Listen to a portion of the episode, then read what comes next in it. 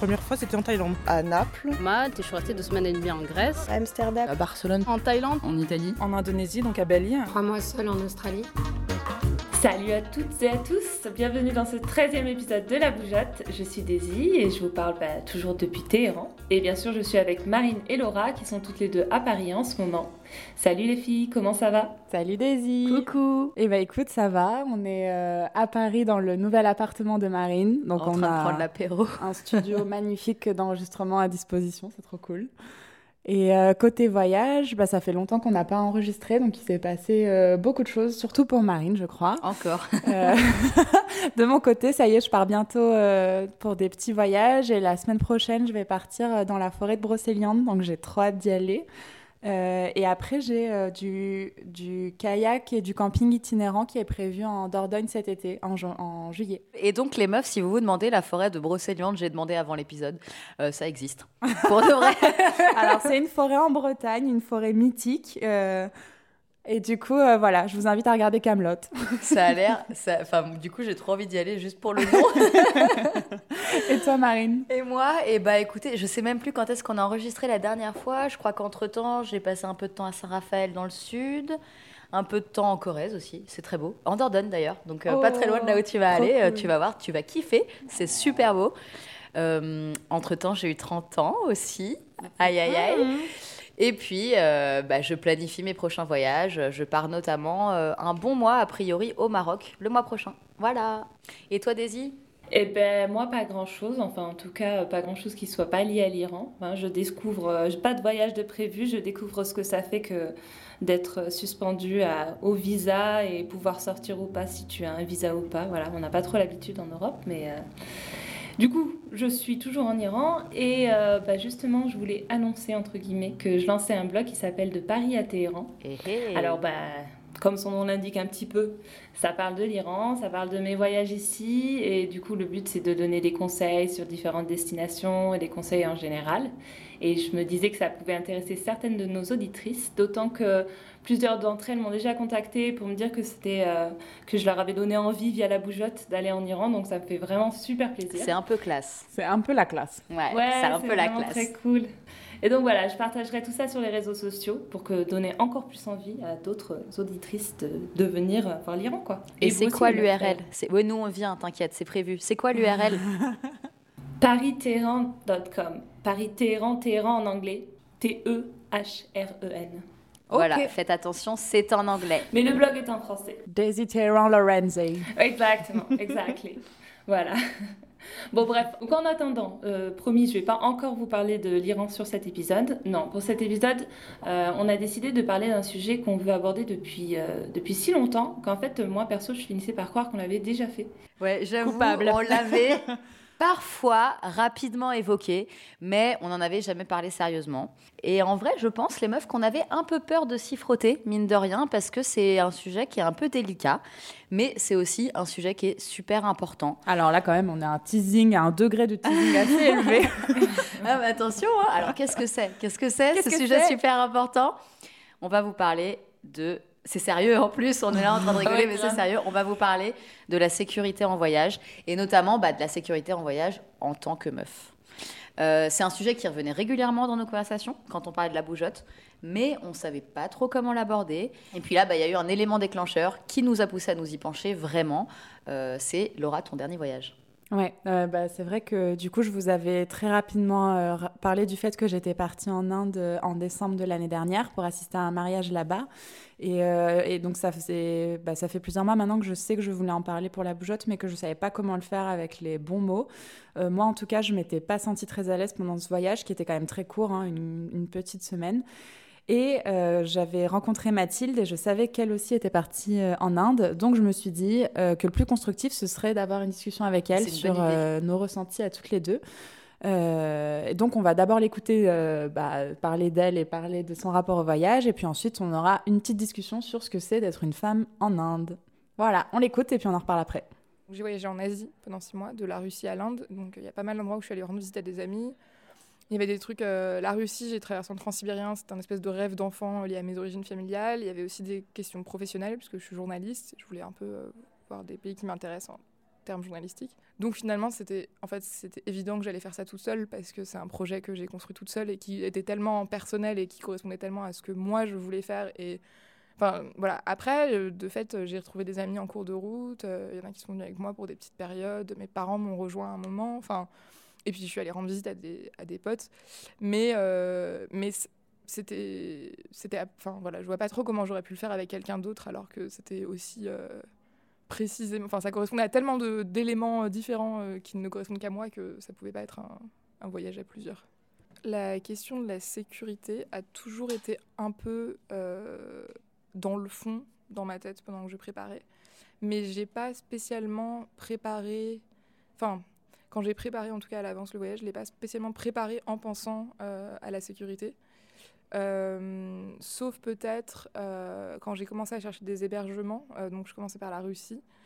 au début, je pensais y aller en auberge jeunesse. Et puis en fait, par un hasard, Couchsurfing m'a renvoyé un, message. Ça fait longtemps que vous n'êtes pas venu. donc je suis allée voir sur Couchsurfing les gens en Russie. Je me suis rendu compte qu'il y avait pas mal de gens je me suis dit, la, Russie, en hiver, ça peut être compliqué, c'est peut-être pas mal de parler avec des, gens russes et tout. Donc j'ai décidé de faire du couchsurfing en Russie. Et là, pour moi, ça a été évident que ce serait qu'avec des meufs. Parce que j'avais déjà fait du couchsurfing avant en étant hébergée par des hommes, euh, mais rarement toute seule. La question de la sécurité, je me la suis posée plus. Euh, par exemple, réfléchir à bah, comment je vais être avec mes sacs pour être sûr d'avoir mon argent avec moi, mon téléphone au bon endroit. Bon, j'avais installé une appli sur mon téléphone. Je pense que je le ferai pas parce qu'en termes de données, c'est pas très safe, mais euh, un truc qui s'appelle Polar Step où ça suit, euh, partout où tu vas et ça te permet à la fin de faire un album de voyage. J'ai pas fait l'album de voyage, mais ça permettait à mes parents euh, de voir à peu près où j'étais à peu près en temps réel, pas complètement, mais voilà. Et je sais que pour eux c'était rassurant aussi, et même pour moi je me disais si un moment, enfin au moins si un moment je disparais, ils s'en rendront compte assez rapidement. le moment où j'ai vraiment pris conscience que j'étais une femme qui voyageait seule et que c'était particulier, euh, c'était pas du tout dans un moment d'insécurité ou quoi, c'était dans une discussion dans une auberge de jeunesse avec des mecs qui voyageaient seuls. Et, euh, et en fait, on parlait, on se racontait ce qu'on avait fait, nos, voyages, nos trajets. Et, et là, j'ai réalisé qu'on n'avait pas les mêmes on n'avait pas les mêmes questions, on se posait pas les mêmes questions, on n'avait pas les mêmes réflexes, on n'avait pas les mêmes expériences. Euh, il y avait des choses qui se permettaient de faire que moi j'aurais même pas pensé à faire en fait. Enfin, euh, typiquement, euh, faire du stop au milieu de nulle part, sans ressources ou sans parler la langue, j'adorerais hein, voyager partout en stop, mais, je, ne me sens pas de le faire toute seule. Quoi. Plusieurs discussions comme ça. au Cambodge, un petit peu j'en avais eu avant, au moment où j'étais en Corée, pareil, avec. C'était à chaque fois des situations où j'étais qu'avec des mecs, on était entre voyageurs dans des auberges, il y avait que des mecs et moi, ou alors des filles mais qui voyageaient pas seules.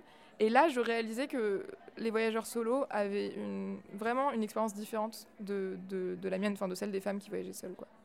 J'ai eu une chance euh, immense pendant six mois d'avoir euh, aucun... Enfin, et j'ai conscience que c'est une chance, hein, mais j'ai eu aucun problème euh, lié au fait que j'étais une femme qui voyageait seule. Au contraire, je pense que parce que j'étais une femme qui voyageait seule, les gens avaient encore plus envie de m'aider. Enfin, les moments où j'ai été en galère, j'ai senti un vrai truc de, gens qui s'inquiétaient. Il faut pas qu'on la laisse toute seule, galérer et tout. Donc, euh, donc oui, j'ai ressenti le fait d'être une femme dans l'espace public, mais en fait, euh, encore une fois, comme je le ressens à la maison, euh, et, et, à plusieurs reprises, j'ai réalisé que les peurs que j'avais n'étaient pas vraiment fondées sur des choses réelles. Je projetais ce que je sais qui peut arriver à des femmes seules dans ma situation, et donc j'avais peur, mais pas forcément parce qu'il y avait un risque potentiel réel.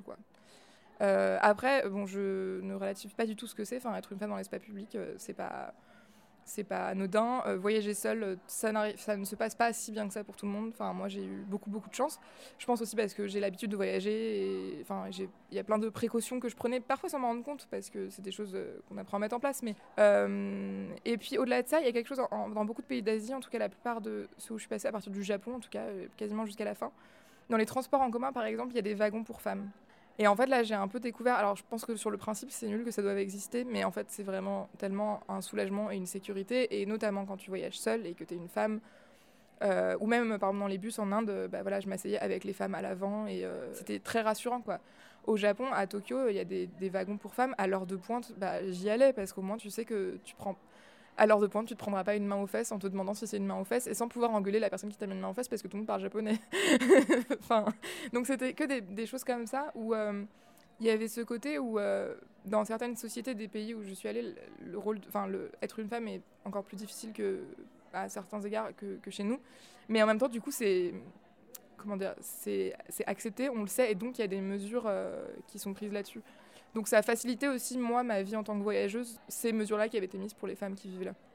Alors pour l'Inde, oui.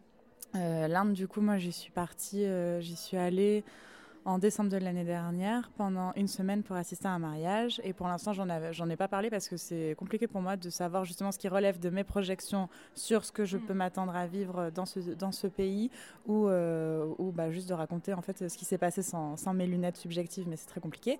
Tout ça pour dire que euh, on a des ressentis différents sur euh, ce que c'est d'avoir été une femme dans l'espace public là-bas. Et c'est pour ça que c'était important qu'on puisse en parler toutes les deux. Euh, peut-être qu'on peut commencer euh, avec ton ressenti là-bas et après moi je te dirai les éléments qui, euh, m'ont gêné, tu me diras ce que tu en penses. alors du coup l'Inde, c'était la dernière fois que j'allais en Inde, c'était la dernière partie de mon voyage, j'y ai passé un mois et demi. Déjà je suis arrivée dans le Kerala, donc dans le sud de l'Inde, à Kochi. Le sud de manière générale a la réputation d'être moins dur pour une femme, enfin, en Inde, en tout cas, même les Indiens euh, disent ça aussi. Il y a cette réputation que c'est moins dur d'être une femme dans le sud. Euh, donc j'ai passé 10 jours dans le Kerala, ensuite je suis remontée à Bangalore, donc pareil une ville du sud. Puis j'ai pris l'avion jusqu'à Delhi, donc dans le nord, la capitale, dans le nord du pays. J'ai retrouvé mes parents là-bas. On a passé deux semaines tous les trois dans le Rajasthan. Et ensuite, moi, je suis redescendue toute seule à Mumbai, d'où je suis rentrée en France à la fin de mes six mois de voyage. Donc ça voilà, c'est pour poser le. J'ai été dans des endroits assez différents de, de l'Inde, enfin assez. Voilà. Euh, en fait, moi, j'ai eu, euh, j'ai donc, j'ai vraiment pas eu de problème. Euh, j'ai eu des moments où j'ai eu peur, mais par exemple, j'ai eu des plus grosses peurs en Russie, je crois. Mais bon, en Russie, il faisait nuit tout le temps et il y avait de la neige et, les gens voulaient pas parler anglais, donc c'est encore plus flippant. mais euh, non, euh, mais j'ai pas, j'ai eu des moments où j'ai eu peur, euh, mais j'ai jamais eu de, je crois pas qu'il y ait eu de moments où je me suis sentie en insécurité. Enfin voilà, moi mon expérience en Inde, elle a été, elle a été positive. je pense que c'est donc aidé par le fait que j'ai passé beaucoup de temps avec des Indiens que c'était aussi le bout de six mois de voyage où j'étais un peu rodée à tout plein de choses, euh, d'être une femme seule, euh, tout ça. Et puis bah, le fait que je connaissais un peu le pays. Enfin, j'avais été qu'une seule fois, mais bon, comme je, lis beaucoup sur, euh, sur, sur l'Inde et tout, il y avait beaucoup de choses où j'étais un peu. j'étais un peu au courant de comment on fait, quoi. même. donc je, ça m'a aidé. Enfin. Mais, euh, mais encore une fois, il y a des moments où j'ai eu peur, mais j'ai eu plus l'impression que c'était moi qui projetais des choses plus que des des vraies situations d'insécurité. En fait, donc je pense qu'en effet, nos voyages étaient très différents parce que, euh, parce que moi, je venais que pour une semaine et, euh, et j'avais pas de lien euh, avec la population. En fait, on était vraiment dans un entre-soi renforcé par le fait que ça dure que 7 jours et que tu viens pour voir, pour assister au mariage donc, de ton ami français avec sa femme indienne. Mais en fait, on les connaissait pas. Donc, on était vraiment dans un entre-soi très blanc où on va de l'hôtel à un, on prend un rickshaw et on va au restaurant. Euh, euh, et, du coup, voilà, donc ça déjà, euh, je pense que ça participe du fait que j'écoutais mes peurs, mais qu'en effet, tu vois, j'ai pas, enfin, je n'étais pas confrontée à quelque chose de problématique. Mais c'est vrai que du coup, il y avait tout le temps ces regards qui me ramenaient à mes peurs. En ah fait, voilà. Les regards, ça c'est, oui, ça, j'en ai pas parlé, mais oui, par contre, je, sentais les regards sur moi très souvent. Ouais, moi aussi. Mais qui te rappelle quand même que tu es. rappelle que pas, que pas de là, quoi. Ouais, ouais, qui te rappelle que tu es une femme. Euh, Mais j'avais déjà vécu cette expérience, du coup, quand j'étais déjà venue en Inde. Donc je m'y préparais, enfin, je m'étais aussi hmm. préparée psychologiquement à sentir ces regards. Euh. Quand tu as dit euh, que, quand il y a beaucoup de foule, que tu peux pas savoir en fait si ce que tu interprètes comme une main aux fesses en a une ou pas. Et ben en fait du coup c'est ce que, enfin voilà, c'est ce qui, c'est ce que j'ai ressenti. Donc je saurais jamais si c'était le cas ou pas, mais euh, en fait quand on est allé à Kochi aussi, euh, je me sentais beaucoup mieux dans cette ville parce que vraiment je trouvais que les gens étaient très bienveillants, etc. Que c'était trop cool. Mais en fait il y avait une biennale pour qui était organisée autour de l'art. Donc il y avait énormément de monde et il y avait le carnaval. Et du coup on est sorti ce soir-là et il y avait énormément de monde. Et j'étais avec mon copain, mais du coup, ben, à un moment, j'ai senti, j'ai senti la main de, du mec qui était à ma gauche et mon copain, il était à ma droite. Et tout de suite, il a vu que j'étais pas bien et il m'a dit, euh, euh, il t'a touché. Et en fait, je, bah, je savais pas quoi lui dire parce que en fait, tu peux jamais être sûr. tu... ne peux pas savoir. Et, euh, et je l'ai regardé, il m'a regardé, le, le, mec, tu vois, et j'arrivais pas à interpréter Enfin, l'échange en fait. Et du coup, voilà, et du coup, ça m'a ramené à mes peurs et à mon stress. Enfin, tu vois, j'arrivais pas à lâcher prise et à me dire euh, peut-être qu'en fait, il a pas fait exprès, qu'il y a beaucoup de monde et qu'il voulait juste euh, prendre son portable dans sa poche, tu vois. Mais euh, du coup, voilà, c'est ça que je voulais te raconter. Bah, en fait, tu me racontes ça et ça m'a rappelé un moment que j'avais un peu oublié, enfin j'avais un peu zappé ça, mais justement à Mumbai, j'étais allée dans le, donc dans le sud, dans les endroits touristiques avec deux, deux gars, pour, pour le coup des Américains de mon auberge jeunesse. Et on reprenait le train pour rentrer dans notre auberge euh, le soir. Et euh, au moment de monter dans le train, j'ai senti, euh, il y avait du monde, quoi, et, j'ai senti un, gars, enfin, pour le coup, je suis quasiment sûre qu'il l'a fait. Enfin, c'est au moment où je montais en fait la marche, j'ai senti sa, sa, main frôler ma, ma l'arrière de ma cuisse, quoi. Et c'est marrant, j'avais zappé ce moment, mais d'un coup là, en écoutant son histoire, je m'en suis souvenu. Et en fait, je crois que je me suis juste en fait, j'ai fait comme à Paris, quoi. Je me suis retournée, j'ai fait hé et, euh, et, le mec m'a regardé un peu, puis après, il est parti se cacher au, fond du wagon. Et, et, voilà, et en fait, ça s'est arrêté là, et j'avoue que ça m'a pas. Euh, en fait, je pense que ça m'a pas tellement marqué, parce que c'est le genre de choses qui peut m'arriver euh, tous les jours à Paris, quoi. Potentiellement. Et, et c'est ça, en fait, quand beaucoup de gens m'ont demandé quand je suis partie, mais t'as pas peur de partir toute seule une femme seule dans la rue, euh, de marcher, de prendre les transports et tout. Euh, tu dois faire vachement plus attention et tout. Et j'étais là, oui, mais en fait, euh, enfin, c'est déjà le cas dans ma vie ici, quoi. Voilà, c'était le témoignage de Mathilde et notre discussion à toutes les deux sur notre sensation bah, d'être en sécurité ou non. Donc merci beaucoup Mathilde d'avoir partagé tout ça pour nous. Et bah, comme vous le voyez, la question de la sécurité, c'est difficile d'en parler parce qu'en fait, ça renvoie, je trouve, à vraiment énormément de choses. C'est quelque chose qui dépend euh, de son vécu, de ses attentes, de ses appréhensions. Et je trouve qu'on y fait beaucoup de projections.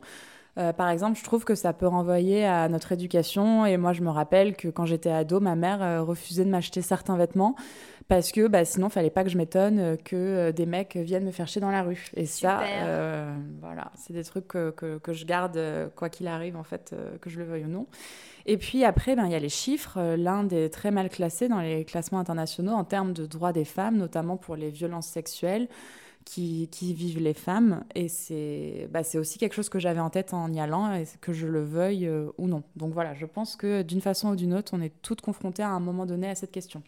Oui, je suis complètement d'accord. Et c'est aussi pour ça, en fait, que ça nous tenait beaucoup à cœur d'en parler ici. Parce qu'on ne va pas se mentir, la question de la sécurité, moi, je pense que c'est vraiment le truc qui retient beaucoup de femmes de partir voyager. Et notamment de partir voyager seules. Euh, du coup, bah, dans les groupes de voyageurs et de voyageuses qui sont souvent bien intentionnés, hein, mais quand on aborde cette question en particulier, très souvent on a des discours que moi j'appelle bisounours. Euh, un exemple très très précis qui me concerne et qui est pour moi le paroxysme de ce truc-là, c'est quand on parle de Compostelle. Encore une fois, je parle de Compostelle. Mais voilà, parce que quand on a une femme qui, qui demande, par exemple sur un groupe Facebook qui est dédié au chemin, si c'est safe d'y aller seule ou pas, tout le monde va lui répondre que c'est euh, le paradis, qu'il n'y a aucun risque, parce qu'il y a l'esprit du chemin, le fameux esprit du chemin, donc c'est un truc quasi mystique hein, à la fin, et euh, que tout le monde est adorable et bienveillant. Alors, certes, le chemin, c'est super cool, hein, on rencontre plein de gens super cool, il n'y a pas de souci. Et moi, j'encourage vraiment les femmes à y aller seules, j'y suis allée seule. Mais dire qu'il n'y a aucun risque, c'est faux. Moi, sur Compostelle, je me suis, je me suis retrouvée à 7 h du mat, seule dans la forêt, sur le chemin, euh, face à un mec qui se masturbait en me regardant droit dans les yeux. Donc, bah, je pense qu'on peut être d'accord, c'est pas très cool comme expérience. Mais bah, c'est aussi quelque chose qui aurait pu m'arriver ici à Paris. Et c'est ce que disait bien Mathilde. C'est pas quelque chose qui est propre au voyage, en fait. Donc voilà, je pense qu'on est les premières ici à la Bougeotte à vouloir motiver les femmes à partir, à militer pour euh, vraiment l'émancipation par le voyage, et, puis on part. Donc euh, donc c'est qu'on y croit vraiment. Mais de mon point de vue, ça ne doit pas être au prix de ce discours euh, bisounours qui est faux. voilà.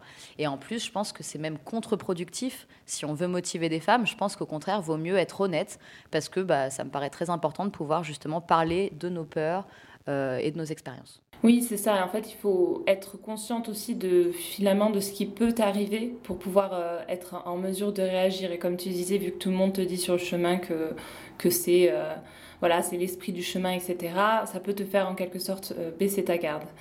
Et c'est vrai que moi, la première fois où je me suis posé la question de la sécurité, forcément, c'était pour mon voyage solo aussi, bah, la première fois. Et donc, qui plus est en Iran, Alors en vrai, au début justement, j'ai hésité pendant de longs mois parce que je me suis dit que j'allais plutôt partir en Asie du Sud-Est parce que justement je savais que ça avait cette réputation d'être safe pour les femmes. Alors finalement, j'ai vu que l'Iran avait aussi la réputation d'être safe et c'est pour ça que je me suis lancée. Mais après, je considère aussi que comme Mathilde, euh, j'ai eu de la chance parce que j'étais un peu inexpérimentée et a posteriori, euh, il y a des choses que vraiment aujourd'hui je ne referais pas. Euh, notamment les logements. Je me suis retrouvée plusieurs fois chez des hommes seuls en couchsurfing. ça s'est bien passé dans la plupart. Il y en a un par contre où c'était vraiment très limite. Alors cette fois-là, moi j'étais avec une amie, donc j'ai pas eu spécialement peur, mais honnêtement, j'aurais été toute seule, je sais pas ce que j'aurais fait, je sais pas ce qui, ce qui me serait arrivé quoi.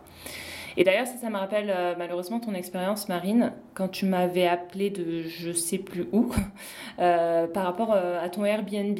Oui, oui, exact. C'était à Boulogne-sur-Mer. Donc voilà, comme quoi ça peut arriver bah, tout près de chez nous, hein. vraiment tout près de chez nous.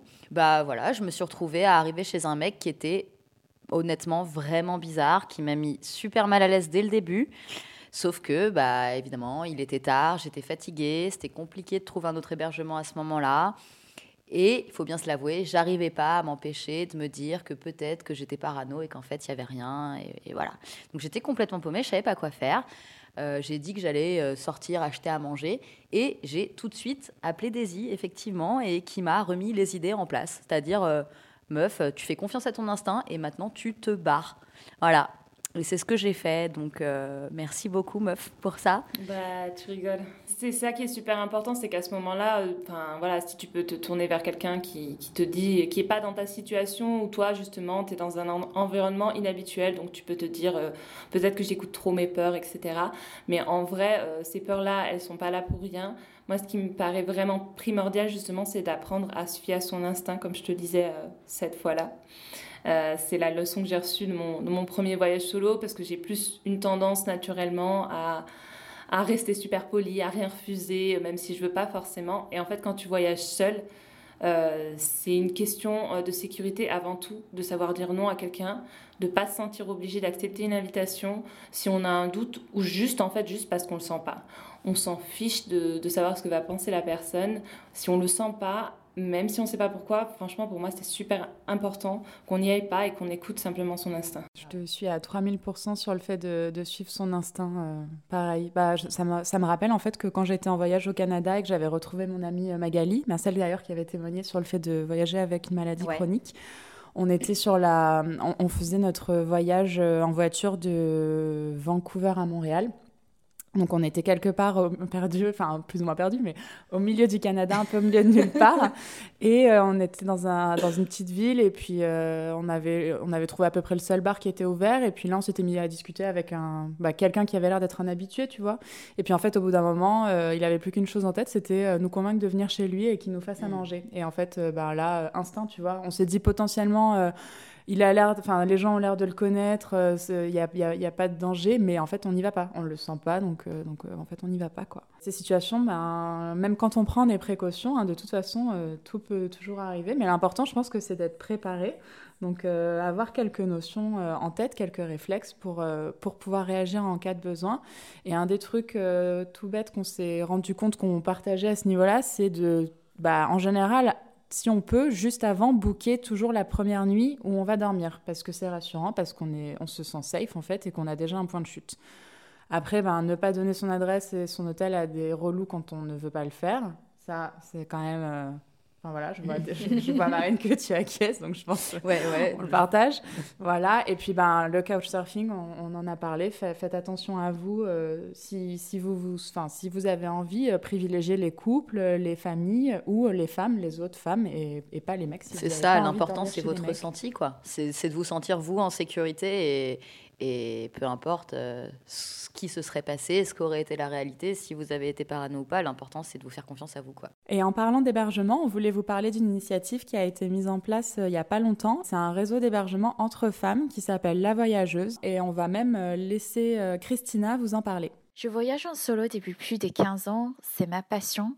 Euh, j'ai essayé différents moyens d'hébergement en voyage et ce que je préfère, c'est dormir euh, chez l'habitant euh, parce que c'est plus authentique pour découvrir comment vivent les gens et faire de vraies rencontres.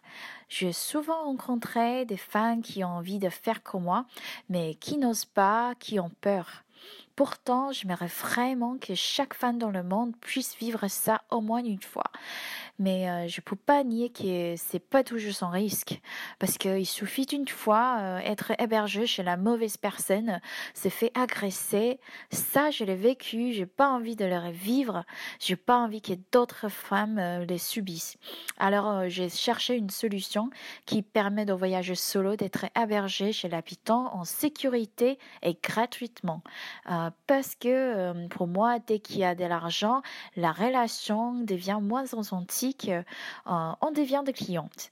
Cette solution, je ne l'ai pas trouvée. C'est pour ça que je crée la voyageuse. Alors, qu'est-ce que c'est la voyageuse? La voyageuse, c'est une plateforme internet euh, qui met en relation des voyageurs solo et des fans de confiance prêts à les accueillir chez elles gratuitement.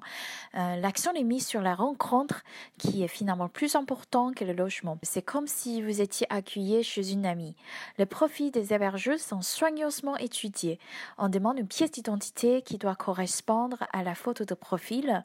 On fait un entretien téléphonique euh, pour s'assurer de leurs intentions après chaque rencontre, il y a la possibilité de nous envoyer une alerte. En cas de problème, on intervient immédiatement. Depuis l'ouverture en avril, euh, on a déjà 600 hébergeuses en France pour accueillir nos premiers voyageurs cet été. Euh, mais dès l'année prochaine, on va ouvrir d'autres destinations partout dans le monde. Pour les voyageuses, il y a un abonnement annuel de 119 euros, mais après, elles ne paient pas les hébergements parce que les hébergements sont complètement gratuits. Il n'y a pas d'argent entre les voyageuses et les hébergeuses. L'abonnement, en fait, sert à financer la plateforme et le service de vérification. Alors, il y a des détracteurs qui disent que ça pousse à l'entre-soi, etc. Alors déjà, c'est déjà pas tout à fait vrai, puisque les hébergeuses peuvent très bien avoir un mec et une famille. Mais surtout, ben, moi, je pense que si ça permet à des femmes de se sentir en sécurité, d'oser voyager et sauter le pas, alors ça vaut vraiment le coup. Euh, il y a autre chose aussi que le logement. Euh, pour moi, je pense qu'il est important de connaître un petit peu euh, les codes des pays où on va. ça veut dire se renseigner quand même pas mal sur la destination avant, euh, son histoire, sa culture. Euh, ça permet d'éviter les chocs culturels comme on peut avoir dans des pays comme l'Inde, justement. Je pense à l'Inde parce que personnellement, c'est un pays qui me tente vraiment et je me dis que c'est important que que j'ai une petite idée de ce qui m'attend avant d'y aller. Euh, ensuite, bah, dans des pays comme l'Iran, justement, j'avais dit que j'en parlais pas, mais voilà. bah, ça vient toujours. On est, on est surprise, on est super étonnés. Moi, que fait-elle? Voilà, dans l'Iran, euh, ben, connaître les codes, ça veut dire savoir comment s'habiller. Euh, ben, savoir comment s'habiller, ça permet d'éviter d'attirer trop l'attention. Ça veut dire euh, ben, apporter quelque chose qui recouvre les fesses, qui soit pas moulant, transparent. ça me fait vraiment chier de vous dire qu'il faut faire gaffe à ce qu'on porte. Euh, d'autant qu'en tant que touriste en général, euh, c'est pas vraiment vraiment un problème. Euh, mais déjà, ça aide à être en sécurité, ça fait passer inaperçu. Et aussi personnellement, je trouve ça normal de quelque part de, respecter ce qui se fait quand je vais quelque part et de faire mon mieux pour pas choquer des personnes d'une autre culture. Voilà. Et surtout, bah, en même temps, ça permet de, de passer un peu inaperçu. Puis en Iran, c'est la loi aussi, plus ou moins quand même. non, à part le port du voile, à part le port du voile, euh, oui, tu es censé avoir des vêtements modestes. Donc après, c'est, ça porte à interprétation. Euh, voilà. Après, euh, je, sais, je sais que c'est un truc qui se fait pas mal en Inde aussi. Moi, ici, j'ai une fausse alliance. Voilà, c'est un peu con. Euh, mais ça permet d'éviter pas mal de relous, je me suis rendu compte. Ça fonctionne vraiment pour toi, du coup, l'alliance? Je sais pas si ça fonctionne véritablement ou si moi je me suis mis dans un mode de pensée où je me dis euh, que par rapport à ça, euh, je sais pas, c'est vraiment un truc qui a eu un changement d'attitude de ma part au même moment. qui fait que du coup, ouais, on me fait quand même moins chier et que je pense sincèrement que quand même les mecs le voient et voilà. c'est encore une fois, ça c'est un truc que par principe j'aurais pas fait avant. Mais euh, finalement, j'ai envie de te dire, euh, voilà, tu fais la concession sur certains principes juste pour qu'on te foute un peu la ouais, c'est ça. De toute façon, les voyages, euh, c'est comme les enfants. Hein. Avant, tu as des principes, après, tu as des enfants. Mais du coup, ça marche pas avec les voyages. C'est magnifique. Elle était belle. Tentative. tu sais ce qu'on dit, hein, alliance portée, meuf à moitié en paix. voilà, c'est offert. Oui, tu avais d'autres conseils, Daisy? Oui, un des conseils que j'aime bien, et euh, je l'avais lu quelque part, et je crois que la première fois que j'avais justement appliqué ce conseil, c'était au Maroc. Euh, c'est que quand je cherche quelque chose, que j'ai besoin d'un renseignement dans la rue, en fait, je fais toujours gaffe à m'adresser en priorité aux femmes et euh, a toujours arrêté une femme. Et je pense qu'en plus, dans, dans, beaucoup de pays, il y, a, il y, a, quand même une certaine sororité, en tout cas c'est le cas ici, que, qui font que les femmes euh, prennent encore plus soin de vous. Mais en tout cas, voilà, c'est un truc de plus pour être sûr de ne pas t'adresser au relou qui était là à ce moment-là et qui va t'embarquer dans je ne sais pas quoi. Voilà. Et pour le coup, bah, euh, en vrai, ce truc de s'adresser aux femmes, ce truc euh, parfois d'éviter les hommes, ça marche aussi pour euh, les transports en commun. D'ailleurs, Mathilde, elle le disait dans son sonore. Et ça marche aussi, bah, pardon, mais en France. Je ne sais pas vous les filles, mais moi, quand je prends le métro à Paris, je prends aussi ce type de précaution. Je m'assois soit toute seule, soit avec des femmes, notamment quand il est tard le soir. Et je pense que je ne suis pas la seule à le faire, puisqu'on le fait toutes. A priori, on se retrouve entre meufs le soir dans le métro. Euh, donc, euh, encore une fois, c'est pas quelque chose qui est propre au voyage. C'est pas agréable, c'est vraiment pas cool d'avoir en arrivé là, de prendre ce genre de, précautions. Mais malheureusement, bah, c'est la réalité de, beaucoup de femmes, quoi, dans le monde dans lequel on vit. Et oui, c'est le cas en voyage, mais c'est aussi le cas dans notre quotidien. Exactement. Le fait de ne pas se sentir en sécurité euh, bah, dans l'espace public, ça peut arriver n'importe où et notamment dans la ville euh, où on vit. Et en fait, ça renvoie à la sensation de se sentir safe ou non lorsqu'on circule dans un espace public. Et en fait, j'avais travaillé sur cette question qui me travaillait déjà. Dans le cadre de mes études, euh, j'avais essayé de voir comment les femmes justement se réappropriaient l'espace public pour s'y sentir bien. Et une des options euh, possibles que j'avais découvert, c'est que on peut faire l'apprentissage de sa force. Et statistiquement, on y est beaucoup moins encouragé que les garçons, alors que oui, on a de la force et oui, on peut se défendre. Euh, donc en fait, euh, cette année, ça faisait longtemps que je voulais le faire, j'ai commencé à prendre des cours de self-défense. Et les meufs, ça m'a vraiment empuissancé. Donc euh, maintenant, c'est bon, je vais arrêter à la fin de l'année parce que ça a suffi à me redonner confiance en, ma en mes capacités à me défendre. Et c'est ça que j'en attendais en fait. Donc voilà, c'est un truc qui peut faire du bien. C'est pas tant des techniques pratiques que euh, un mood, quoi. Oui, c'est juste un état d'esprit. Euh, découvrir sa force. Ouais, ouais, complètement. Mais en fait, finalement, tout ce, tout ce dont on a parlé, euh, c'est justement ça. on aurait pu vous donner plein de conseils pratiques, de vous dire réserver comme si, utiliser telle appli. mais finalement, c'est plus qu'est-ce qu'il faut garder à l'esprit, dans quel état d'esprit il faut être. Et pour nous, c'était ça qui était, qui était plus important. Euh, voilà, il n'y a sûrement pas de recette précise, juste bah, faire confiance à, son instinct et vous faire confiance. Bon bah voilà, on l'a fait les meufs, on a, on, traité ce sujet. On l'a check. on l'a traité ce sujet de la sécurité. On espère que ça vous a plu, que vous avez trouvé ça intéressant. N'hésitez pas à nous faire vos retours hein, si vous pensez qu'on a oublié des trucs notamment, s'il y a des choses euh, dont vous auriez aimé qu'on parle euh, ou quoi. Nous, en attendant, on va revenir vraiment au voyage pur et vous laisser avec une petite carte postale sonore que Laura, tu nous as préparée de l'Inde. Parce que, bah voilà, on a parlé de choses pas très, pas très drôles pendant cet épisode, mais euh, tu as aussi des super souvenirs de l'Inde. Oui. Et en attendant, les filles, bah, on vous fait des bisous. Euh, partagez cet épisode, continuez de nous écrire, de nous proposer des sujets, c'est génial.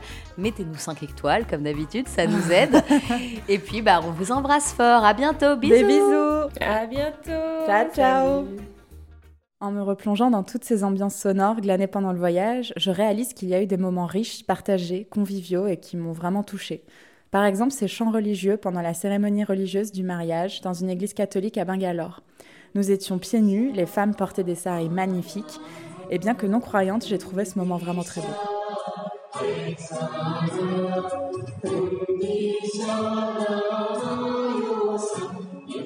Pendant la soirée du mariage, dans un très bel endroit où tous les arbres étaient décorés et où on pouvait dîner en plein air, ils ont joué Tunak Tunak. Alors j'adore ce morceau et peu de temps avant, les mariés, lui français et elle indienne, avaient fait une danse très réussie façon Bollywood.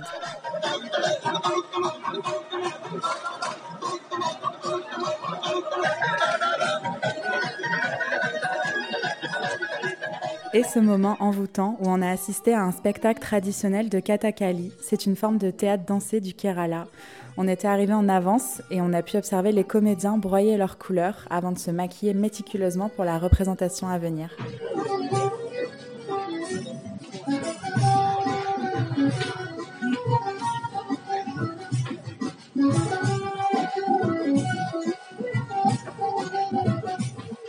Allez, pour finir, la musique qui passait dans le taxi quand on a quitté Kochi. Au revoir l'Inde.